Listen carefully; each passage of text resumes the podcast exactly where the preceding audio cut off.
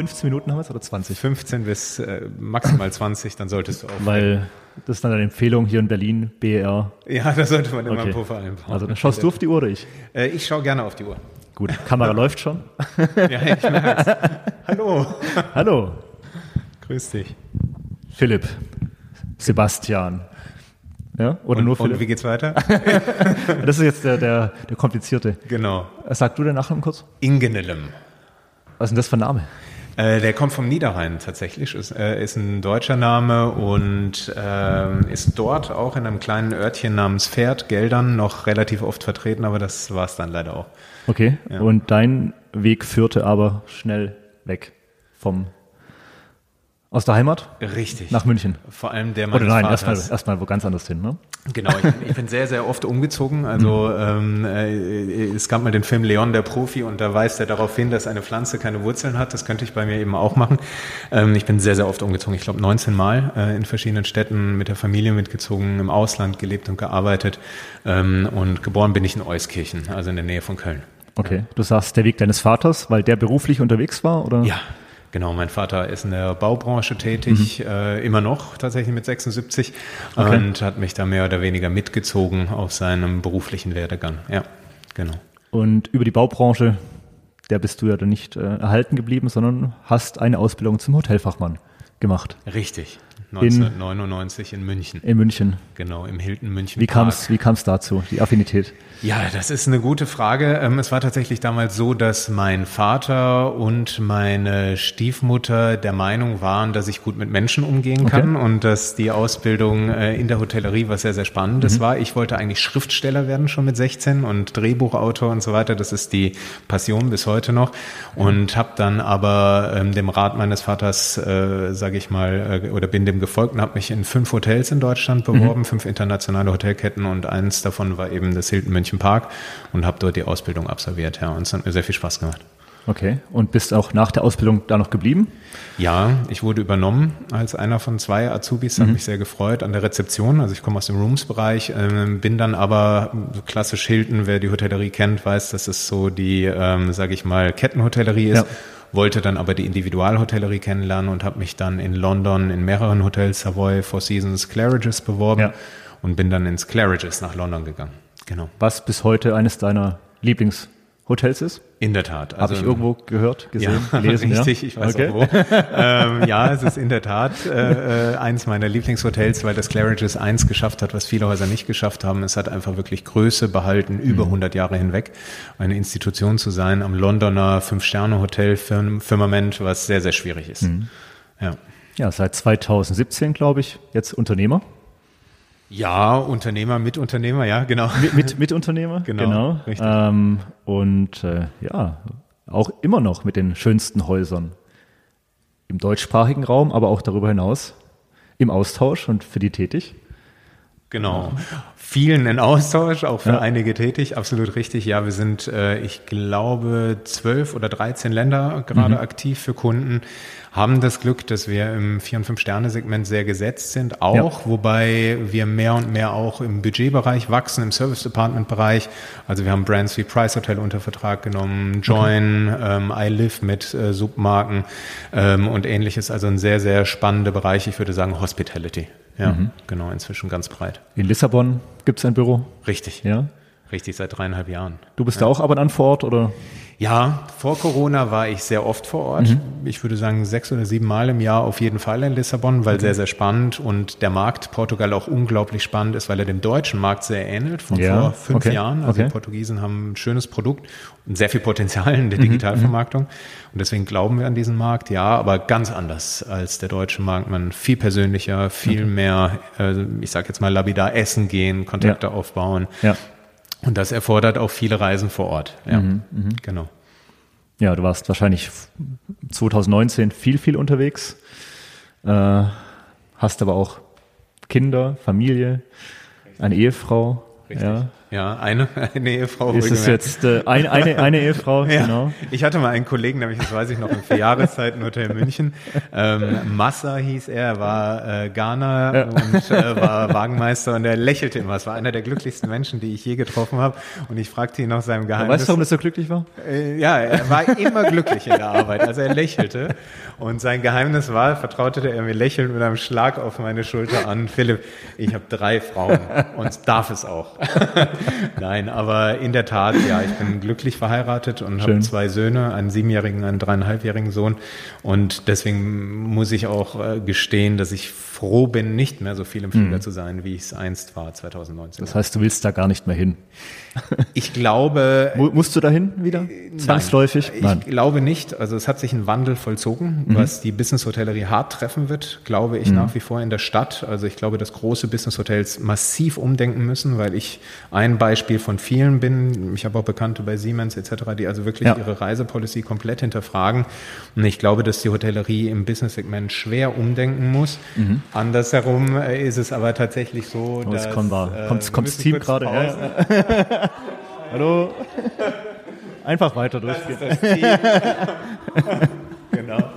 Andersherum ist es aber so, dass... Ähm, äh, dass, dass in der Tat äh, ich jetzt vieles digital abwickeln kann und aber auch glaube, dass ähm, in Zukunft relevante Treffen weiter bestehen bleiben, weil ich, mhm. ich glaube schon an den persönlichen Kontakt, aber man wird sich jetzt natürlich dreimal überlegen, fliege ich wirklich für ein Zwei-Stunden-Meeting nochmal schnell nach München oder eben nicht ja, von Berlin. Ja, und das ist auch, glaube ich, richtig, ehrlich gesagt. Wenn das, das natürlich noch ein Hotelliebhaber sagt, ja. ja dass er weniger unterwegs sein will oder ja. Also Businessseitig. Businessseitig, ja, ja. Also ich glaube schon, dass, mhm. dass trotzdem eine größere Nachfrage stattfindet nach Hotels und wir merken das auch. Mhm. Aber der Leisure-Bereich, und das ist wiederum ein ganz positiver Effekt von Corona, wo ja. vor wenigen äh, Monaten und Jahren noch die deutsche Individualhotellerie, oder ich nenne es mal die Individualhotellerie in Dach, Herausforderungen hatte, dahingehend, dass sie vielleicht nur 60 Prozent oder 70 Prozent oder saisonale Vollbelegung hatten, ist es im Moment so, dass die Nachfrage signifikant zugenommen hat und um solche Hotels Hotels mache ich mir offen gesagt gar keine Sorgen mhm. mehr, ähm, was Belegung angeht, weil ich äh, davon ausgehe, dass der Mensch in Zukunft auch eher in näheren Gefilden lieber bleiben wird als jetzt interkontinentale Flüge mhm. und Reisen zu unternehmen. Somit glaube ich an einen Ausgleich des Wegfalls ja. im ja. Kurz-Business-Segment wohlgemerkt. Mhm. Also ja. Langreisen wird es immer geben und Businessreisen, nur eben dieses One-Night-Segment hänge ich ein Fragezeichen dran. Mhm. Aber im Leisure-Bereich haben wir einen wahnsinnigen Aufschwung. Und das freut mich, weil wir ein tolles Hotelprodukt haben in Deutschland. Mhm. Mhm. Ja, wir sind im Hotel-Podcast, deswegen interessieren mich ja immer auch die Hotels, in denen jemand äh, tätig war. Äh, London, die Station, München, äh, haben wir gerade schon angesprochen. Wie ging es dann weiter? Genau, also München die Ausbildung, dann in London, dann wollte ich in Heidelberg an der Hotelfachschule mhm. ein äh, Stipendium wahrnehmen, habe das aber zugunsten einer Frau, die ich in München kennenlernte, ausgeschlagen. Also der Liebe wegen bin dann nach München gegangen ähm, und habe im Kempinski für Jahreszeiten ja. dann gearbeitet, äh, was eine spannende Herausforderung war aus London kommend. Äh, die Dame ging dann leider nach Budapest zum Tiermedizinstudium. ähm, äh, dementsprechend ja. hat sich das sehr schnell als, als Fehler bewiesen. Also ich werde meinen Söhnen anders raten, sollten sie in diese Situation mal kommen. Ja. Aber, Aber was meinst du jetzt? Äh, Eben nicht das Kempinski, sondern der Schritt, sein Stipendium für eine Frau so. zu sagen. Also man sollte doch immer seinem Weg folgen, habe ich dann gelernt. Aber genau, und dann habe ich für Kemitzki gearbeitet, anderthalb Jahre. Dann bot sich die Eröffnung der Bayerpost an, dann mhm. Dorin Sofitel. Ja, ja, genau. Äh, am Hauptbahnhof, eine ganz spannende Station. Ja, ja. Dort war ich ein Jahr auch involviert. Dann ähm, gab es die Möglichkeit, zu Herrn Schirkuber, Stefan Schirkuber zu wechseln. Mhm. Damals auch Arabella Sheraton, ja, glaube ich, die größte deutsche Hotelkette im Joint Venture. Mhm sehr, sehr interessanter Mann, sehr, sehr spannendes Unternehmen. Dort konnte ich mich dann bis zum Duty Manager so im Grand Hotel, jetzt Westin in mhm. München, 650 mhm. Zimmer hocharbeiten. Das war eine tolle Zeit ganz, ganz tolle Kollegen gehabt, bis heute teilweise Kontakt ja. und wollte dann studieren gehen. Ich habe einfach gemerkt, die Hotellerie ist sehr hierarchisch, man kann Positionen nicht überspringen etc., was ja auch gut ist, aber dann habe ich gemerkt, jetzt möchte ich doch noch mal was mhm. für meinen Kopf tun und habe mich an der Hochschule München und an der LMU jeweils immatrikuliert ja. für BWL an der LMU und an der Hochschule München Tourismusmanagement. Okay, ja wurde bei beiden genommen, habe mich dann für Tourismusmanagement mhm. entschieden, habe dann dort auch mein Studium begonnen und auch abgeschlossen. Genau. Das hat dann wie lange gedauert? Ähm, ich habe das in der Regelstudienzeit in sieben Semestern geschafft. Das ist ein Vorteil, wenn man mit ja, 27 ja, ja, studiert, man weiß ganz genau, was man möchte und habe das durchgezogen und habe im Studium auch zwei meiner zukünftigen Weg, äh, ich will Justierer möchte ich sie mhm. nennen, kennengelernt. Einmal Michael Töth, Dr. Michael Töth und einmal den Burkhardt, Professor Dr. Burkhardt von Freiberg, mhm. ähm, beides Dozenten für mich. Und der Michael Tött hat mich dann bei meiner Bachelor-Party sozusagen von der Bühne abgeworben und mir ein Angebot gemacht, was ich noch nicht kannte, weil die Hotellerie ja, ja doch eben äh, anders unterwegs war. Und ähm, dann war ich bei Daily Point, mhm. ähm, Big Data Unternehmen, welches ich nach einem Jahr aus persönlichen Gründen dann aber verlassen habe. Und dann kamen eben Burkhard von Freiberg, Steffi Zages und André Meyer auf mich zu und sagten, hey, wir haben die Idee zu Online Birds, hättest du nicht Lust, da das Ganze mit auf die Straße zu bringen? Und so Genau, fing das an bei Online Birds. Mhm. Vom Hotelfachmann zum Mitunternehmer. Ja, genau. Ganz, ganz, ganz spannender Werdegang ja. und glücklich jetzt, so wie alles, wie alles ist. Ja, wie immer im Leben gibt es Auf und Abs, aber äh, da haben wir witzigerweise eben auch ja. drüber gesprochen, dass man nicht immer die Flinte ins Korn werfen sollte. Mhm. Und ähm, tatsächlich ist OnlineBirds äh, für mich eigentlich kein Unternehmen, für das ich tätig bin oder mhm. in dessen Namen ich auftrete, sondern es ist Teil meiner DNA geworden. Das klingt mhm. ein bisschen floskelhaft, aber wenn man für alle die, die wirklich schon mal ein Unternehmen von klein auf aufgebaut haben, und zwar mhm. auch ohne fremdes Geld, und ja. da sind wir nach wie vor sehr, sehr stolz drauf. Mhm. Wir sind unabhängig, können Entscheidungen treffen, treffen, ganz anders als investorengetriebene ja. Unternehmen, ähm, ist das einfach Teil meines Lebens geworden. Also ich, es gibt für mich keine Arbeit als solches. Ich merke das immer im Urlaub, mhm. wenn ich E-Mails checke und so. Das gehört einfach dazu. Ja, es ja, ist eine ja. Selbstverständlichkeit und es belastet mich nicht. Mhm. E-Mails checken, Urlaub und so weiter, aber da findest du auch, stößt du auf Akzeptanz. Zu Hause. Äh, zu Hause, ja, weil meine Frau ja auch selber Unternehmerin ist, okay. in der Tat. Ja, ähm, ja. Aber ähm, tatsächlich stoße ich mehr und mehr an meine Grenzen. Also mhm. ich habe jetzt mehrere Dinge mir auferlegt. Zum Beispiel habe ich meine LinkedIn-App gelöscht auf dem Smartphone, mhm. weil mir diese Pop-up-Notifications permanent äh, und so weiter, um die Engagement-Rate ja. zu erhöhen, doch ja. zu viel werden.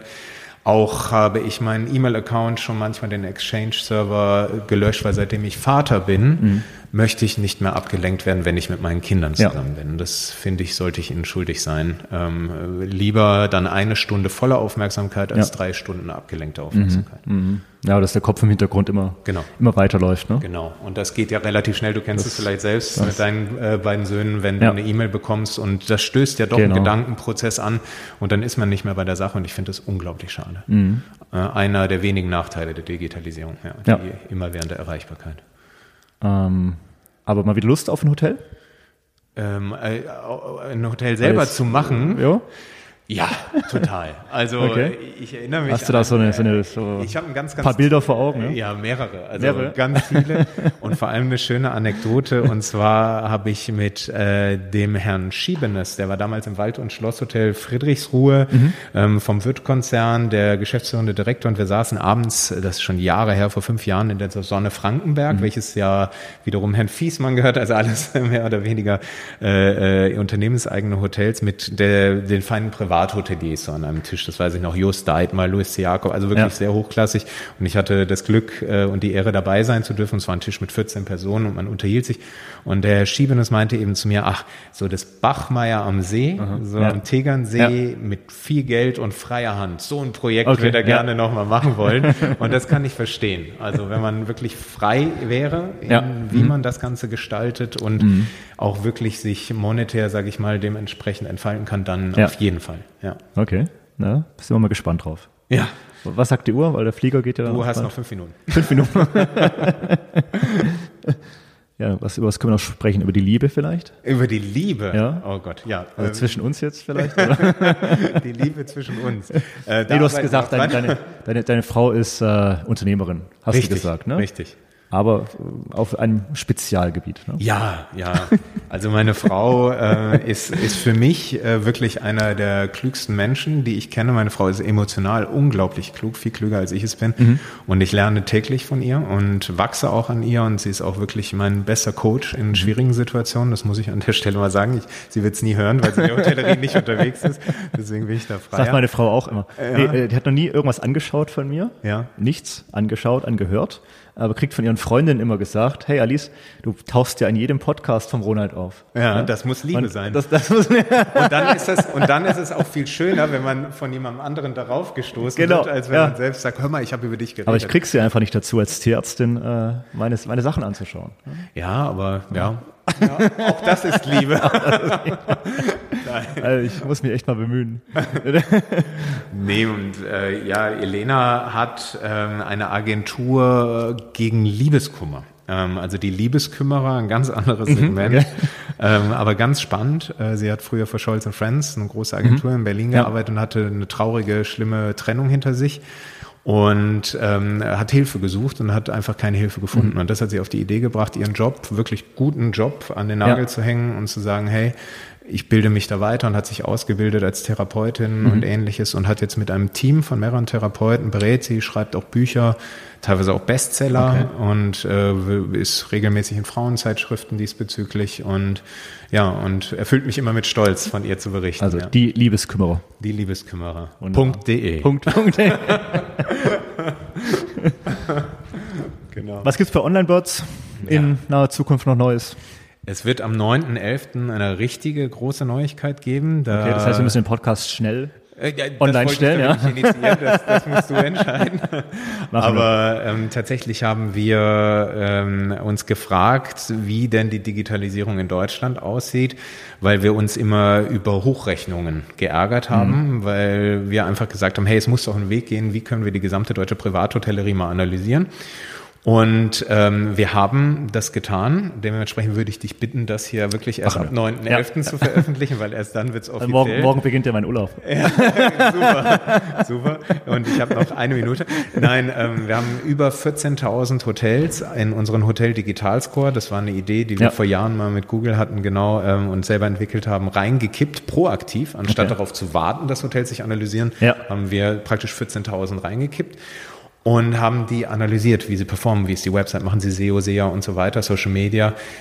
Die Ergebnisse sind erschreckend, mhm. teilweise frappierend auch. Und äh, was Beispiel ist, 30 Prozent dieser 14.000 Hotels nutzen eine Booking Engine. Mhm. Das bedeutet, nutzen eine. nutzen eine. Wir können okay. das also über unseren Crawler, konnten ja. wir vollautomatisch identifizieren, wird eine Booking Engine genutzt oder okay. nicht im Quellcode, das wird ja meist ja. implementiert, war nicht der Fall. Und das bedeutet, klar, wir haben auch jedes Hinz und Kunst, mhm. also damit meine ich ein Zimmer, Garni, ja. Hotel, was auch immer analysiert.